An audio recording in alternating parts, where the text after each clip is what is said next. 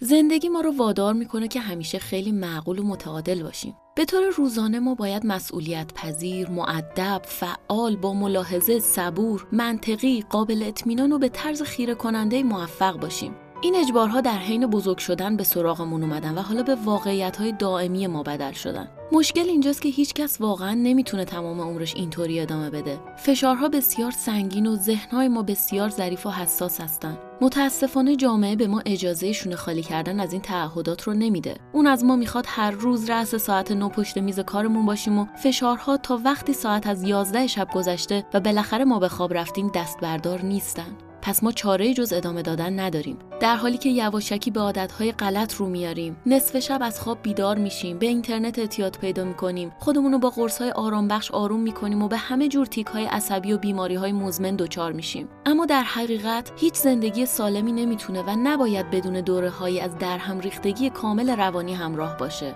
لحظه هایی که ما در اونا پرچم سفید رو بالا می‌گیریم و رک و راست اعلام می‌کنیم نمی‌تونیم برای یه مدت هیچ کدوم از وظایف معمولمون رو انجام بدیم.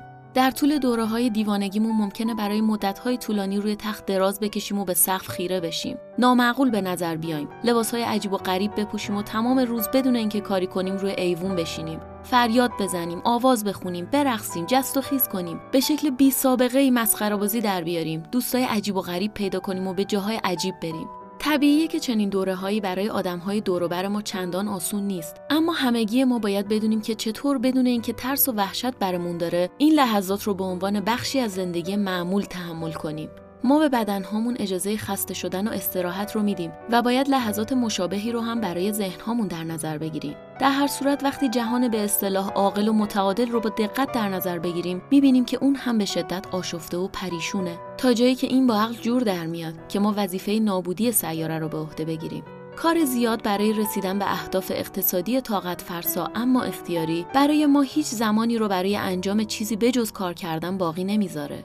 ما در رسانه های مسموم غرق میشیم و انتظاراتی غیر واقعی درباره اندام، روابط و خانواده هامون پیدا می‌کنیم. تعجبی نداره که ما برای درمان به دوره هایی از جنون واقعی احتیاج داریم. اما همیشه باید به داشتن یک فروپاشی روانی خوب و مفید تاکید داشت. یه فروپاشی خوب اونیه که ما در اون به خودمون اجازه میدیم یک بار دیگه با حقایق ارزشمندی که گمشون کردیم ارتباط برقرار کنیم.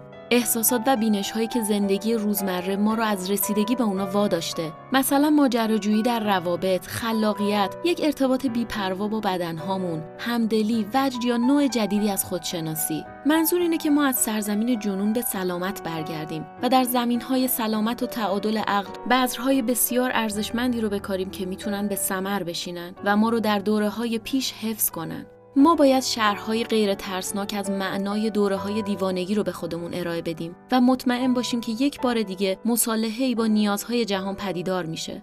ما ماشین های خودکار نیستیم بلکه مجموعه ای بسیار پیچیده و فرار از پروتئین هستیم که نیاز به اداره محتاطانه و دلسوزانه داره باید انتظار داشته باشیم که دوره های جنون تنها به زندگی های خوب و خردمندانه تعلق دارن